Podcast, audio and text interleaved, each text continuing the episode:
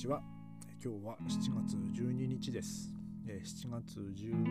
712、えー、ナイツということでですねあの前にお話しした水球選手からですねあのある日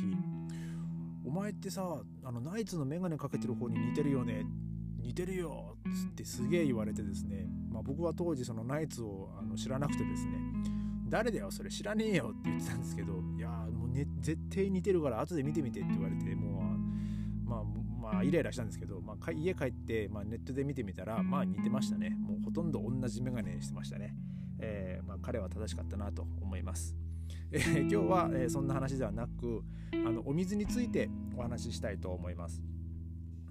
えーまあ、僕がその最初暮らしてたホストファミリーのお母さんがですねいつもその机の上にガス水のペットボトルを置いててくれたんですよ。でまあ僕も、まあ、喉乾いた時にですね、まあ、宿題やりながらとかまあそれはまあちょこちょこ飲んではいたんですけどまあそのガス水といっても炭酸がその微炭酸ででなおかつあのその水が硬水なんですよ。日本は軟水ですけどそのそこの水はその水は硬水だったんでそのまだまあちょっと馴染めなかったというかその口当たりにものすごい抵抗があったんですよ。でまあ僕その日本ではちょっとまあこっちがガス水だっていうのは知ってたんであの主流だっていうのは。あの日本で某メーカーが出した炭酸水を買ってちょっと練習のつもりで飲んでみたんですけどなんかやっぱこう馴染めなかったですね。あの炭酸なのにでも味がないっていうなんかまあ僕の中ではもう口当たりとか舌触りというかまあその感覚はサイダーなのに味がないっていうのがなんかその体がちょっと馴染めなかったんでしょうね。まあ、僕そのねあの有名なあのなんとかサイダーっていうのは大好きだったので子供の時とかまあそのあれがあったんですけどその体がその違和感に対応しきれなかったんでしょうね。うんでまあ僕そもそもその水を買うっていうことがあんまりなかったんですよ日本で。でまあ水を買うことはあったんですけどそれはあくまでその楽器の試験の時とかあのなんかその自分が演奏する時とだけでしか買ってなかったんですよね。もうその後はもうその他はもう僕もうコーヒーガンガン飲んでたあの人間だったんで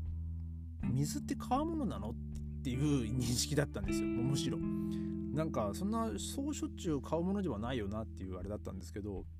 まあ、まあこっちはですねもうほんと水が安いんですよ。1本10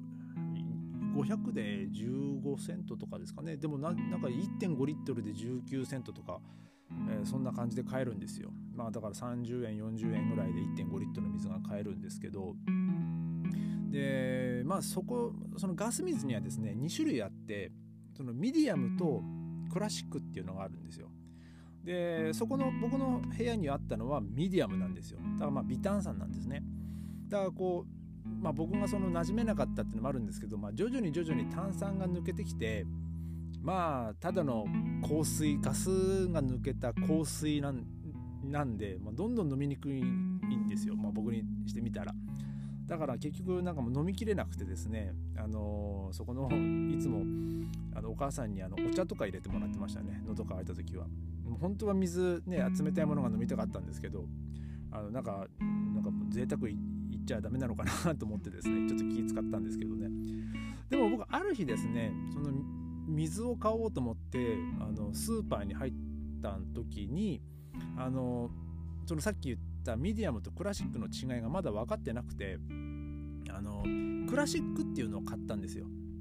でそのクラシックがまあ強炭酸な水ででまあでもその日本で買ったやつにはまあ近いあの飲み物になると思うんですけどね、近い水になると思うんですけどそのクラシックを飲んだ時にああこれかと思ったんですよ。なんかそのガスガス水って慣れてくるとあのやめられなくなるよっていうその僕その語学学校の同じあのでも語学校の別のクラスの日本人の人にもその水の話をした時にでもその人はもう34ヶ月ぐらい住んでたのかな。その人はもう今はもうガスなしは飲めないなみたいな話をしててですねこの人すげえなと思ったんですけどでもその人が言ってたのがなんかちょっと分かってきたんですよ。ガス水ってうまいなって思うようになってきてそっから僕ガス水ガスなしがあんまり飲めなくなったんですよね。そのでガス水の,、まあ、その特にそのクラシックって言われるそのガス水に関してはあの冷やせなくても飲めるんですよ。常温でも飲める。だからなんか冷たいと逆にそのガッと炭酸がですね喉にガッて入ってきてなんかちょっと熱く感じる時があるんですけどなぜか。あの暑い日でも冷やしてなくても飲めるんですよ。ガス水は。でもなんか暑い日にあのガスがない常温の水飲んでもまあ喉の渇きはあのまあね癒せるけどなんかこう、えー、なんて言うんでしたっけねエアフリッシュっていうかあの、えー、爽快感か、えー、があんまり得られない感じがするんですよ僕個人的に。僕そのガス水に関してはその爽快感を求めてるんでしょうねだからもう今となってはもうほんとガス水なしではもう生きていけないって言ったらまあ大げさかもしれないですけど、まあ、水を飲むんだったらもうガス水ですねあのスーパー行って飲み物はあのスーパーじゃないえっとレストラン行って飲み物はって言われるとまあ僕お酒飲まないんであのいつもシュピューデルバスバッサーとかあのまあ普通にミネラルバスターミッドコーレンゾイルみたいな感じで言うんですけどそのガス入りの水が欲しいと。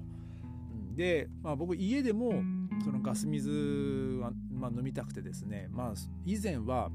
スーパーであの1.5リットルが6本入って、まあ、9リットルのそのペットボトルの束をですねあの買い物で持って帰ってきてたんですよ。まあでもやっぱり9リットルって重いので。であの我が家では、まあ、皆さんもご存知だと思うけどあのブリタっていうその水を水道水をこすあのやものがあるんですね。でそのブリタでこした水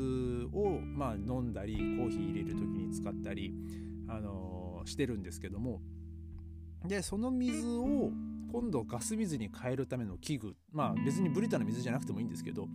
えー、そのガス水に変える器具を2年ぐらい前に買ったんですよ。でそれはあのー、ガスの、まあ、電源とかいらなくてガスのシリンダーを入れて、まあ、差し込んでであのカラフェっていうその水を入れる瓶ですね、えー、にその水を入れてですねあのまあボタンを押すとピーってこうガスが入ってあのガス水になるっていう器具があるんですよ。でそれ結構うちは重宝しててもう毎日のようにガス水をそれで飲むんですけどで前に僕日本に帰った時にあの実家であの母がネットショッピングっていうか、まあ、スーパーでの買い物をネットでやってる時にですねあのたまたまそれが売ってたんですよ。まあ同じ会社の別のモデルなんですけどあでこれいいよって言ってそしたらうちの母がじゃあ試しに買ってみようかって言ってあの買ったんですよ。でそれで母がもうそのガス水が家で飲めるようになってちょっと喜んでですねで後日僕姉があの実家帰ってきた時に、まあ、それを試したらなんか気に入ったみたいでですねあの2人とも気に入ってくれてああよかったなと思ったんですけどただあのドイツここ数年日本みたいに暑くなる時があるんですよ。でその時にあのそのシリンダーがなくなるんですね。っていうのはそのシリンダー、まあ、1本で60リットルぐらいの水が作れるんですけど暑い日ってやっぱみんな水を飲むんででそのシリンダー交換があのその暑い日とかにもうなくなっちゃうとあのみんなその同じタイミングで交換しちゃうんで